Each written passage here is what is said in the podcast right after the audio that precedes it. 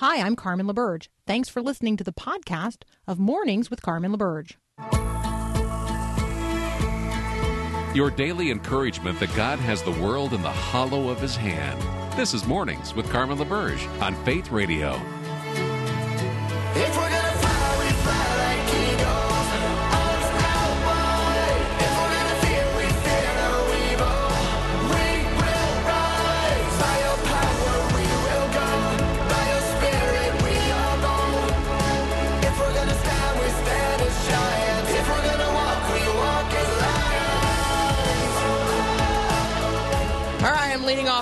with a little good morning to all the mamas out there. Good morning, mama.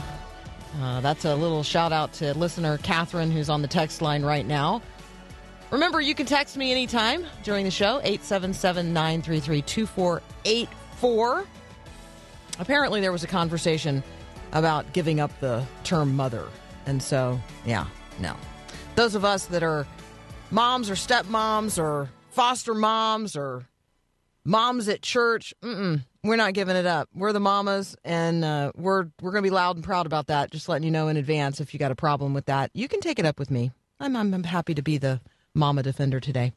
Proverbs twenty two six begins: Train up a child in the way he should go. My guess is that all of you who have been in the Word this morning, who are living in the Word of God as your way of life, uh, you can finish that verse without me uh, needing to do it for you. For those of you who can't, why don't you uh, open to Proverbs 22 2, 6 today? Find out what the end of the verse is. Train up a child in the way he should go. What kind of life does that produce? What kind of culture does that produce if we invest ourselves in training up children in the way they should go? And as Christians, when we talk about the way, we're talking about the one who is the way and the truth and the life. We are talking about a narrow way for the people who would have first received the words of Proverbs 22 6, train up a child in the way he should go. They would have had in their minds the Shema, the teaching of God to them in, uh, in the Hebrew scriptures, talking to parents about diligently teaching their children the things of the Lord, the ways of the Lord.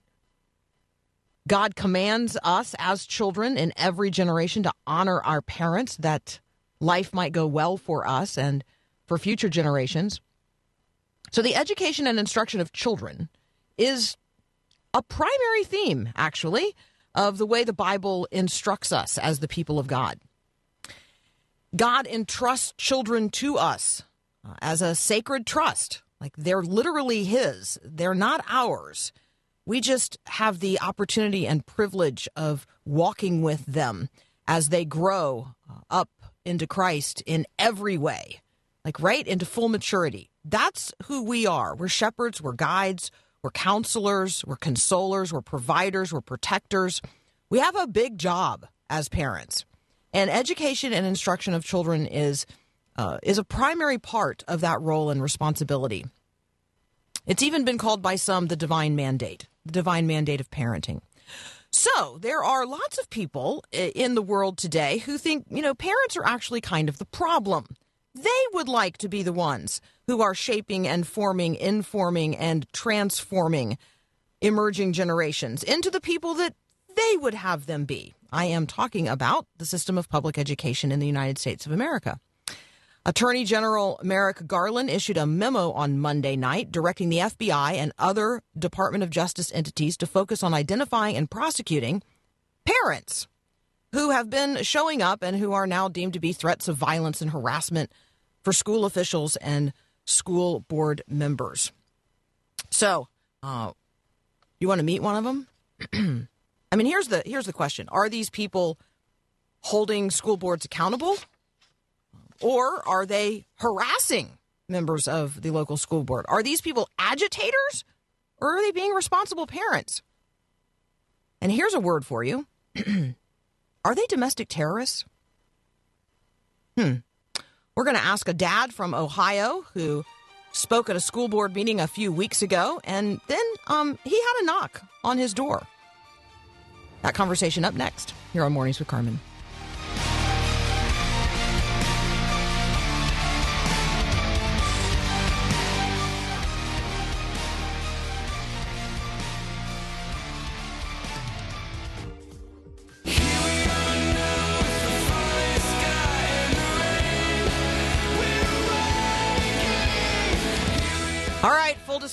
Here Forrest Norman is my friend. He's been my friend for a long time. He's also an attorney, he's a husband, he's a dad. He lives in a little town called Hudson, Ohio. Good morning, Forrest. Good morning, Carmen. How are you? Well, it's a delight to hear your voice. It's just a delight. It's a delight to get to talk to you today. So, thanks um thanks so much for your willingness to come on and share with us. I read your Facebook post about your experience at a recent school board meeting and the follow-up uh, visit that you got at your house. So, why don't you just tell people uh, the story? Sure, I'll start a little background. We were sitting around, several parents were sitting around a backyard fire pit, uh, and we were discussing a host of parental type issues. And one of the parents came in and showed us material that her student, her, her daughter, had found uh, in class a book called 642 Things to Write About. And there were various writing prompts. And as we looked through what the writing prompts were, we were stunned. Uh, there were some very, very dark writing prompts, like describe the first time you killed somebody. Uh, what if you were a nurse and didn't like the patient you were caring for? How would you feel about them? Uh, so some dark, not necessarily inappropriate, challenging, but dark things. And then they went into some sexual uh, content that was over the line. Um, they they told students to write an X-rated Disney scene. Uh, write a sex scene that you could not share with your mother. Now rewrite it so you could. Uh, there were a few others that got a little little further down the road. Yeah, some of them have some vocabulary in them that might not be great for morning drive time taking my kids to school radio. So you and I are going to And, and I am not going to go No, any further I know. I know, I know. And and part of the challenge of this conversation is that um, you know, there are those who are like, well, these parents are just being prudes. I mean, don't they know that their students are already thinking and talking about these things, even writing about these things, let's say on fan fiction websites or um, or other things. But the material that is it goes beyond just the writing prompts book. And I think if people read the coverage of this story out of Hudson, Ohio, they're going to hear you know much made about this one um, this one book, and that these students are you know actually enrolled in a college level course that they're taking at the high school level. Um, but the conversation that you and I really want to have is who's responsible for the education of the next generation of of kids of our children, and why are we in this battle with public schools and public school officials um, about what is uh, like who we should as parents get to be the ones who decide what's appropriate and inappropriate not someone else Absolutely. And every parent is going to have different boundaries, but there have to be. There have to be some common boundaries between us. And when you're sexualizing the kids, when you're going over those boundaries, we should be able to agree that there are, is content that is simply unacceptable. So we went and we spoke about it. Uh, we needed to uh, let the board know. I went to the meeting not intending to speak. Uh, but I, I just felt moved to to actually get up there and challenge the board not to sexualize the children. Um, right And- and that that's led to- really yeah it's that conversation for us that i think um you know you went to a meeting. You are a you are a citizen. You have a right to uh to speak at a at a school board meeting. Um i know you. There's no way that what you stood up and did or said uh was you know domestic terrorism. And yet what happened after the meeting a couple weeks after the meeting well, Carmen, I got a uh, a visit. Uh, two well dressed uh, individuals showed up. One was under arms. One had a sidearm. Uh, they were investigators from the county prosecutor's office. They came to my house, uh, rang my doorbell, um, and told me they wanted to talk about the school board meeting and the pornographic material that was uh, raised at that meeting. I was willing to talk to them. If they're there to investigate the content of the material to see if there was, in fact, child pornography being disseminated to the children, they should be investigating. If this did constitute legal pandering of obscene materials to children, that should be investigated. Whether or not that is a crime, uh, that is for the prosecutor to decide. That is for our legal system to to determine. But what what struck me, and what really caught me off guard, was they began asking questions that had absolutely no bearing on the content of the material. The first question they asked me was, Mr. Norman, why did you speak in the first public comment section instead of the second public comment section? Because you know, Mr. Norman, the first one is reserved for agenda items, and this wasn't on the agenda. And of course, you're having flashbacks to meetings where uh, that you and I have been in, where a parliamentarian said, "You're just going to have to wait and talk about that thing later." Um, you know, this is not the new business portion of the meeting, and so um, that was pretty. Uh, that that was an interesting question to be asked by investigators. They clearly weren't investigating the content, the material that had raised concern among parents. They were clearly investigating those of you who stood up at the meeting and why you said what you said, when you said it, and whether or not this is some organized effort to, I guess, subvert your your uh, your school board, which Exactly. you know is They, they not asked, they at all what names. you had. Yeah, not what you had in mind. No, they, they asked me for names of other parents. They wanted to know how I got my hands on the material. They wanted to know if it was Mm. an organized uh, meeting of parents showing up to to talk about this. And They you know what? to Even if it was, even if That's it legal. was, none your business. Like I, Right. as yeah. So uh, yeah, we got to take a very brief break. Forrest and I are going to continue this conversation in just a moment. I um I know that you're listening right now and you're thinking to yourself, okay, now I'm paying attention. I'm alert. Um, you can text me your comments, con- your questions, your concerns at 877 933 2484. We'll be right back. Throw me like a stone in the water, watch the mud rise up. Dress me like a lamb for the slaughter, pour me in your cup. Should've known we'd bring trouble, trouble gonna find you here. All right, one of my troublesome Christian friends, Forrest Norman, joining me now. He's an attorney in Hudson, Ohio. He is a responsible parent. He is a brother in Christ. Um, and I think, like many people across the country, he is having um, an experience that my guess is, Forrest, you never expected to have. Having uh, been concerned about uh, something at the high school, you went to a school board meeting, you spoke, um, and following the meeting, you were visited by armed investigators who were less interested in the content of your concern and more uh, about why you spoke, when you spoke, how you got the information about what you spoke, on and on and on. Um, for those of you who are texting in and want more about this story, pretty much just Google Hudson School Board. Yeah, that's your your Googler will work uh, really really well and return all kinds of information to you about this. What those stories won't tell you um, is that these parents then went um, to the library at the high school and uh, found books and material that is jaw droppingly awful. Um, so much so that my um, filter for the University of Northwestern St. Paul, which is uh, governs my email, uh, prohibited me from opening them. So there you go.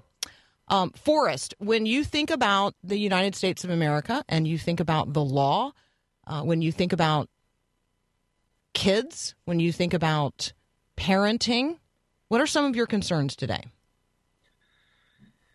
I, I am absolutely stunned that there is an effort out there uh, to keep children, uh, keep parents from from participating in, in boards of education, from speaking up, from establishing uh, uh, criteria, from challenging the board. We have a constitutional right to speak up, and we have a constitutional right to criticize our government. In fact, that is why the First Amendment was put in place.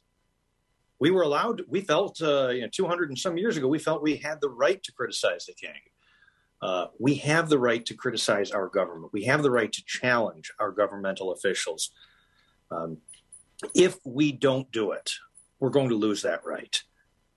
If parents Yeah. don't speak up uh, you opened with the uh, proverbs 22 verse uh, this morning and that is so appropriate. And uh, we are obligated to train up our children in the ways of the Lord. uh, so they don't stray.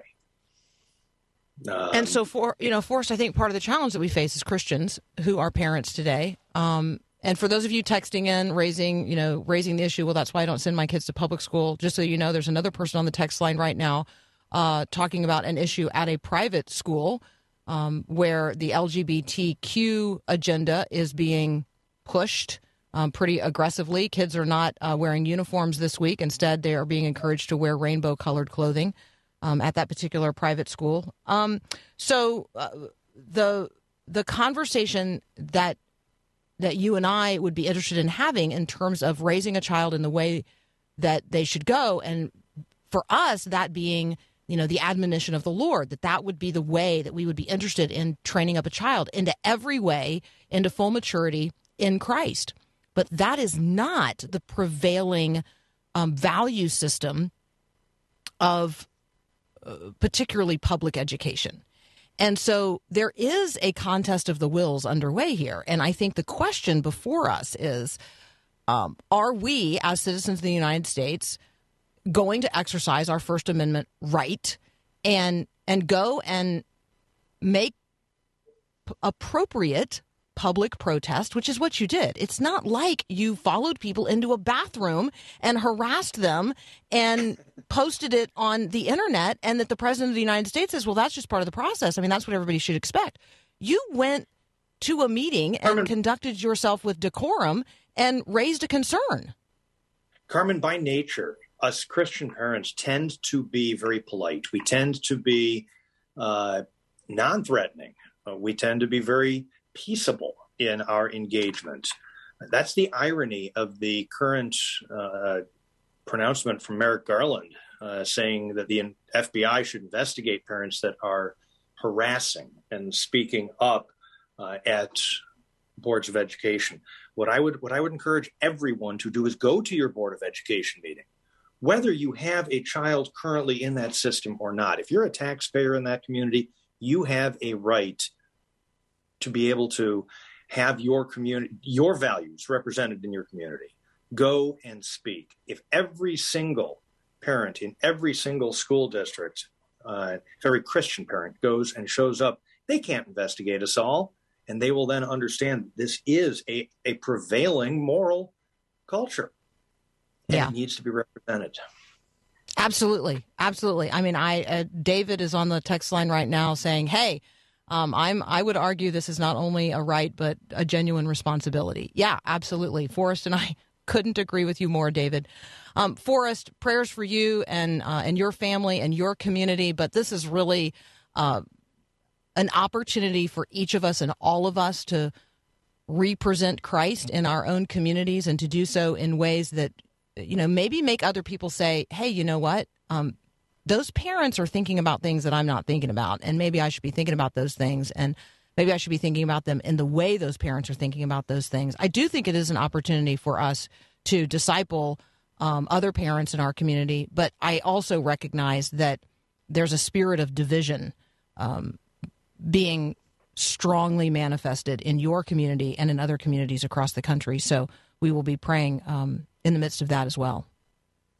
Thank you thank you Yeah. this is an easy point of entry for people they should do it they should take it if they if not if they Absolutely. don't take a stand here and now when where where's that line it's time it's time to speak up for your children Absolutely. And in this case, like I'm I'm willing to say, hey, they're not just uh, you know, my individual children or your individual children. In this case, they are the children of the Christian community. And so there's a part of this where, you know, Forrest, I think we resist the the language of uh, sort of the collective language of these are our children, right? Because that sounds fishy to us and a little bit communist. But when we're talking about the the children of Christian families, they are mine. Those are my those are my kids. I have, you know, I have said when they were dedicated in church or when uh, when they were baptized, you know, I have said I'm going to take responsibility for them along with their parents. And so let's come alongside parents, no matter our age and stage. Uh, if they're not your, you know, biological kids, um, if they're in your sphere of influence, if they're in your community, if their if their parents are in your church, they're yours. Like so, let's get out there and stand up alongside one another um, and advocate on behalf of decency in education and truth in education um, and certainly responsible, uh, accountable leadership in our educational systems uh, here in America. Forrest, thank you so much. Thank you, Carmen. God bless. Absolutely. God bless. We'll be right back.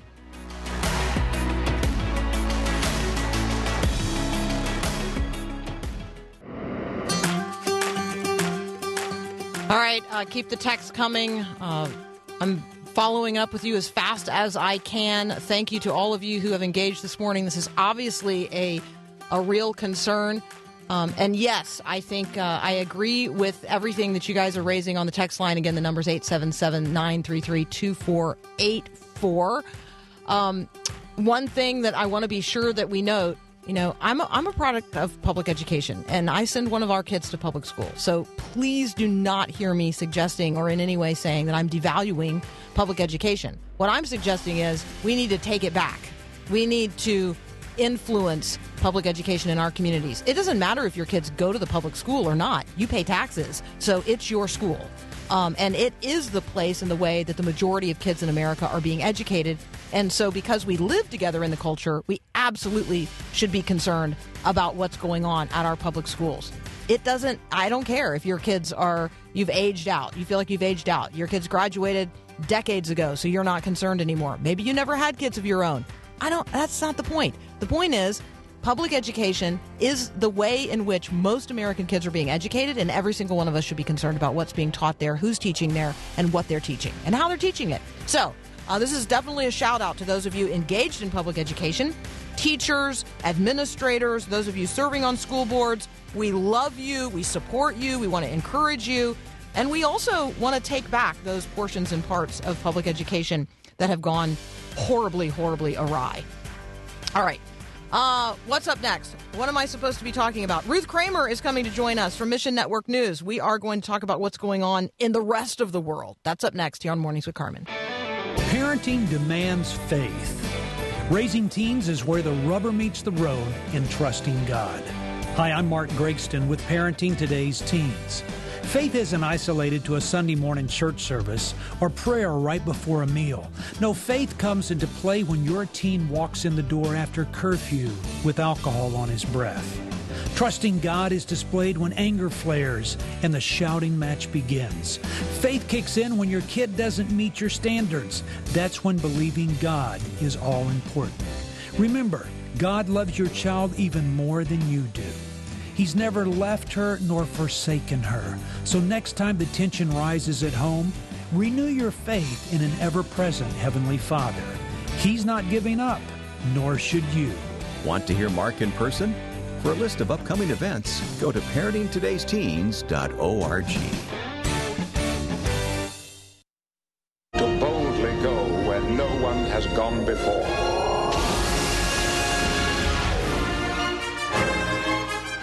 Joining me now, Ruth Kramer from Mission Network News. You can read what we're talking about today and lots of other great stuff from around the world at missionnews.org. Ruth, welcome back.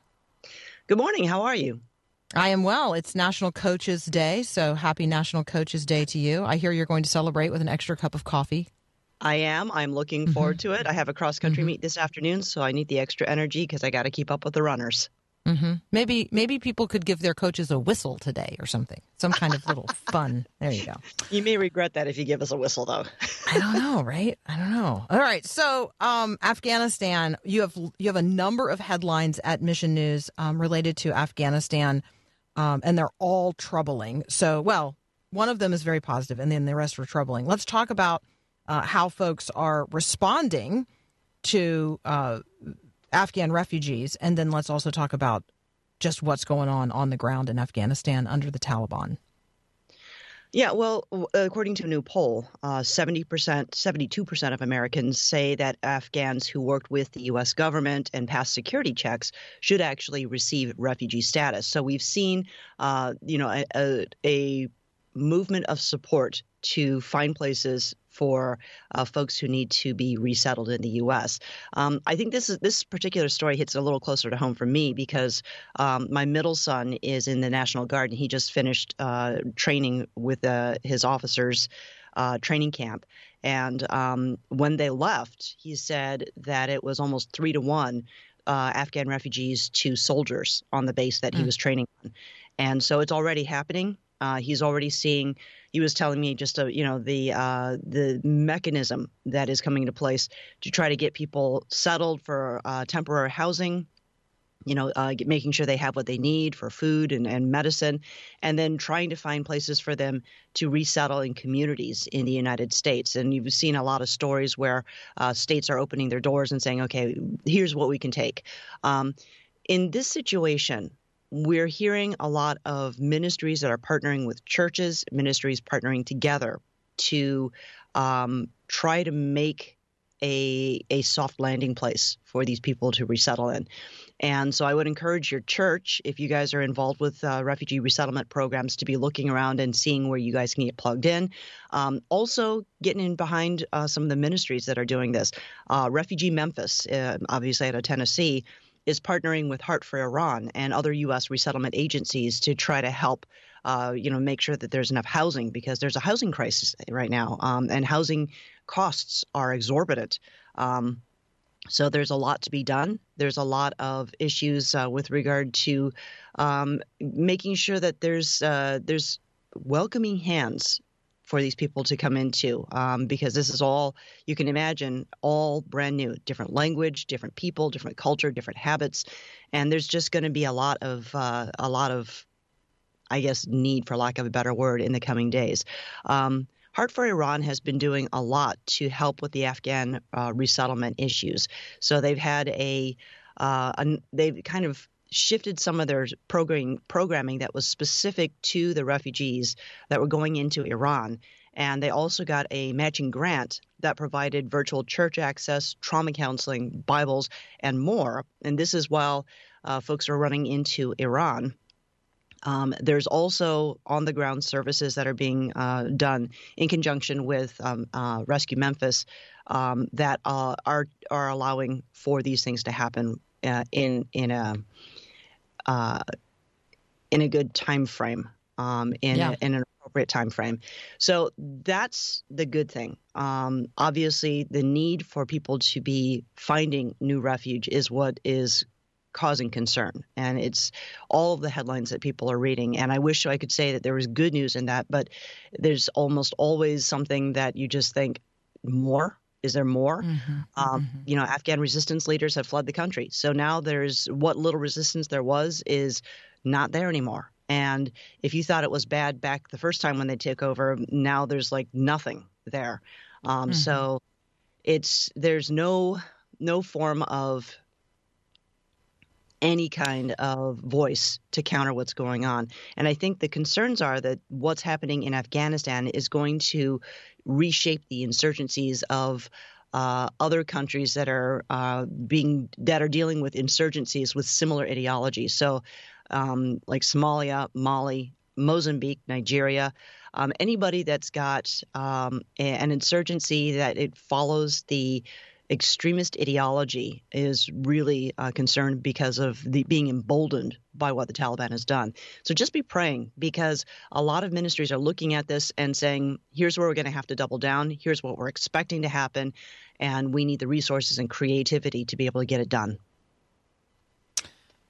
When I uh, when I scan through the material, um, let's say in the article you have posted from the Afghan Christian woman um, whose husband was taken by the Taliban and decapitated uh, because of his faith, and when I scroll through the material in that article, um, and when I listen to the testimonies of others on the ground there, um, it's it is not only as bad as it was the last time that the Taliban was in control of Afghanistan. It seems to me to be worse because there is there is now a generation of people who are have been very public about educating girls, have been very public about um, their Christian faith, have been very public about their support of Western um, ideologies and ideas, or America specifically. Um, the, all of those people are now absolutely in the crosshairs of a barbaric uh, Islamic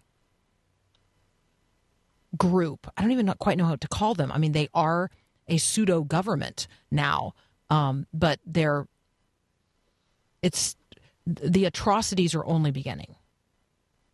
Yeah, when we when we refer to it as Taliban 2.0, uh, I think you know you, with the the understanding it's a second generation, they've learned from mistakes in the past, which makes them more efficient as a government, as an entity uh, that they are.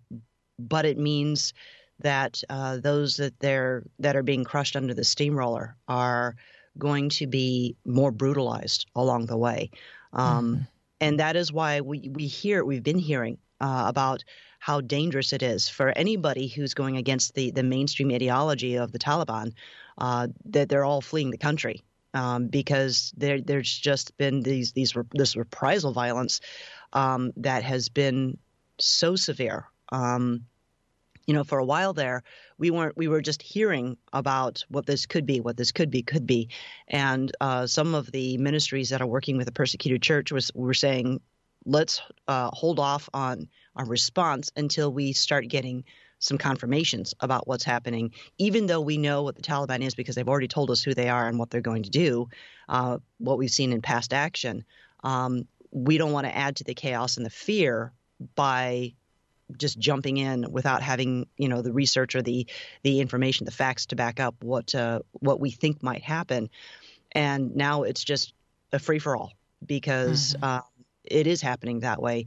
And in in with trying to be careful, now they can uh, these these ministries are coming out and saying yes, this is actually what's happening. They are repeating all of the atrocities of 1996 to 2001, and they're adding more to it. Um, so, you know, when we talk about what's happening and and the fear and the chaos, we're we're not over exaggerating it. We're not trying to sensationalize it. Um, put yourself in their shoes, imagining mm-hmm. that you are um, either female or or a follower of Christ or both, and knowing how they treat people, knowing how they treat even uh, Muslims who are not Sunni, um, and uh, just really anticipating what that's going to look like and how far underground can you go and still stay safe. Um, and that you have ministries that still continue to work with them, uh, to work and reach out to people with the hope of Christ because they're so desperate for hope at this point. And sometimes people ask me, is that really enough? Is it enough just to pray? Is it enough just to beam in the hope of Christ through satellite communications, through satellite TV, to getting SD cards with the with the Word of God on there, um, you know, in, in, the in the in the native tongue? And um, the answer is it has to be enough because there's not a lot that you and I can do individually to fix the situation, but banded together as the greater body of Christ, we serve the God of the universe, the creator mm-hmm. of the mm-hmm. universe. And imagine what he can do when his people know how to pray. Absolutely. Absolutely. I, I yeah, absolutely. Um, Ruth and I will return uh, in just a moment. We're going to pivot. And we're going to talk about what's going on in Myanmar. You are listening to Mornings with Carmen. You can find out more about each and every one of these stories at missionnews.org. We'll be right back.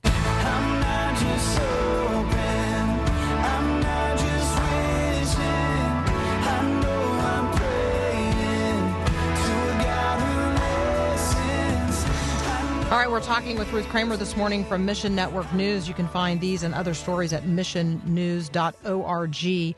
Ruth, let's um let's turn our focus and attention to Myanmar today. Talk with us about the economic situation there and then this report that there are plainclothes men with automatic rifles threatening people in public um, and interrogating them in the streets. What what's going on? Well, it's just mass chaos again uh, in Myanmar. It hasn't really settled down since the February coup and the military government seized power. Um, a lot of the issues have been that they've promised to do X, Y, Z in terms of elections and, uh, and putting in a government, uh, uh, an elected government, and then not following through with the promises. Um, so there have been protests. There have been a lot of other issues that have kind of converged on the country as a perfect storm uh, of crisis. So now you've got um, like a second or third wave of coronavirus that's really sweeping through the country. You've got this mass issue of uh, currency um, just losing its value. So you're looking at inflation that is going alongside that and mass uh, unemployment. Uh, the currency's lost about 60% of its value in just a couple of weeks. And that means that um, people can't afford to do, you know, the money doesn't go as far as it used to go. So when you're looking at um, uh, a GDP of maybe $1,400 a person, um, and rice now costs about $18 a bag for like a 48 kilogram bag of rice. That's about 40% more than the prices of food before the coup. Uh, gas has doubled in cost. So, you know, it's costing more and more just to be able to survive. And people are very upset about this. Uh, so they're protesting, and then the government, in in an effort to maintain control over the mobs that are coming out to basically tell them that they don't approve of what they're doing, has kind of created a police state. Um, and a lot of people have died as a result. A lot of injuries have happened as a result. Uh, and now you have these this situation where you have plainclothes military that's wandering around the streets trying to um, just be an aggressive military presence to keep people in line. And that is resulting in um, threats and public interrogations. And um, it's not really even a secret police anymore. It's just they're they're out there and they're threatening people by virtue of the fact they've got this this gun and you don't, and you better toe the line or you're going to be hurt. And that's the situation in Myanmar. So we have partners that are working uh, with the church networks that, that have been built up uh, in that country. And um, what they're trying to do is just get in your basic supplies because those are in such uh, short availability, or short supply. Food and medical uh, is just very difficult to get to, and our partner AMG has been helping like 15,000 people since the coup, just keeping them alive. So it 15,000 people when you look at the population of a country doesn't sound like a lot. But what we've also been hearing is when people get supplies, they don't keep it to themselves. They are trying to share what they have with other people to keep them alive. So it becomes an opportunity for ministry for those who are being the hands and feet of Christ. And really that's what AMG is asking us to be praying about. You know, if you're if God is tugging on your heart to to give, AMG is doing it well. So you can support a ministry like that. But really, what they're asking for is for a body of Christ to understand the circumstances in the country and to be praying for the hands and feet of Christ, for those who are in the ministry teams, that they are wise as serpents. Um, and as gentle as doves when they're when they're doing what they have to do, that they stay healthy because of the COVID issues, and that uh, there are opportunities to talk about something different, uh, you know, a different uh, worldview, a different, um, a different, well, a different worldview is just where I'm going to stop there. Yeah, worldview matters. Um, I think that one of the things, Ruth, that we always wonder when we hear stories about what's happening in places, the, the places are genuinely foreign to us. Um, and it's hard for us to imagine the rapid unraveling of of places where you know things at least for a period of time seemed pretty stable. And so when i think about what's happening um, in particular places around the world you know I, I mean every time we talk about lebanon right every time we focus on that nation i think to myself like things were going pretty well there for a fairly long period of time. And then very, very quickly unraveled because of this confluence of challenges and crises, multiple crises coming all at once. Um, yeah. I also recognize that people listening right now here in the United States and in Canada are thinking to themselves, I feel like I'm facing multiple crises right here, right now. Um, help us. Help us resist the temptation to turn away from the needs of others because we feel like things here at home need so much attention.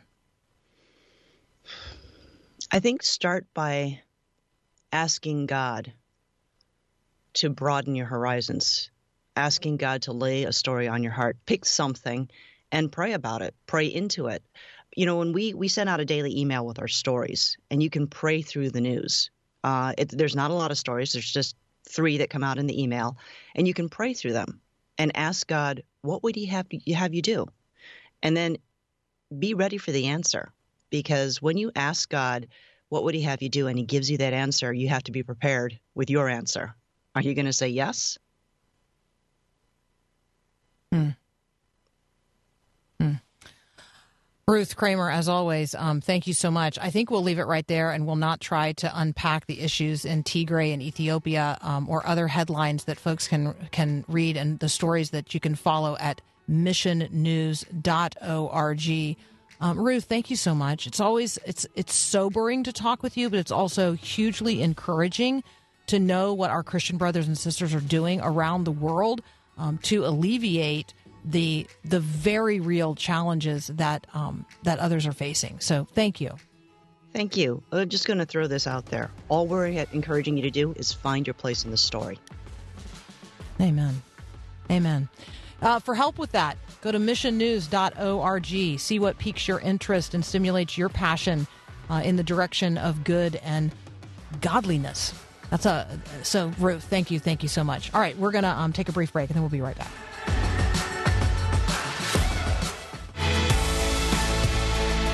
All right, two things here at the close of the hour. Um, number one, I will describe this as a brief cleanup on aisle four. Thank you to the listener who raised concern that both yesterday and today I seemed to um, single out people on one side of the political aisle. Um, that it was not my intent. Um, all right, I want to speak with e- equal application of concern to everyone um, in regard to the way we treat one another and the way we speak to one another and about one another um, in terms of the public discourse of the day and the things that concern us. It doesn't matter to me which side of the issue you you are on. Um, what concerns me is how we treat one another and how we talk with and about one another and engage with one another. And yes, it concerns me um, when the government seeks to use its power to squelch anyone in terms of their uh, their ability to speak their piece, as long as you're speaking your piece peaceably. So, um, yes, that is uh, applicable to those on the right or on the left. Um, and yes, I recognize that people have behaved badly on the right and the left. And so let's be people uh, who present our concerns um, in a way that honors Jesus. All right, now, one quick thing for my Hartford listeners. If you're listening right now in Hartford, and you want to meet up, I'm going to be uh, there October the 23rd, 4:30 to 6 p.m. Just text the word meet to 877-933-2484. We'll be right back. Thanks for listening to this podcast of Mornings with Carmen LaBerge from Faith Radio. If you haven't, you can subscribe to automatically receive the podcast through iTunes or the Google Play Music app. That way, you never miss an episode. It's also available anytime at myfaithradio.com.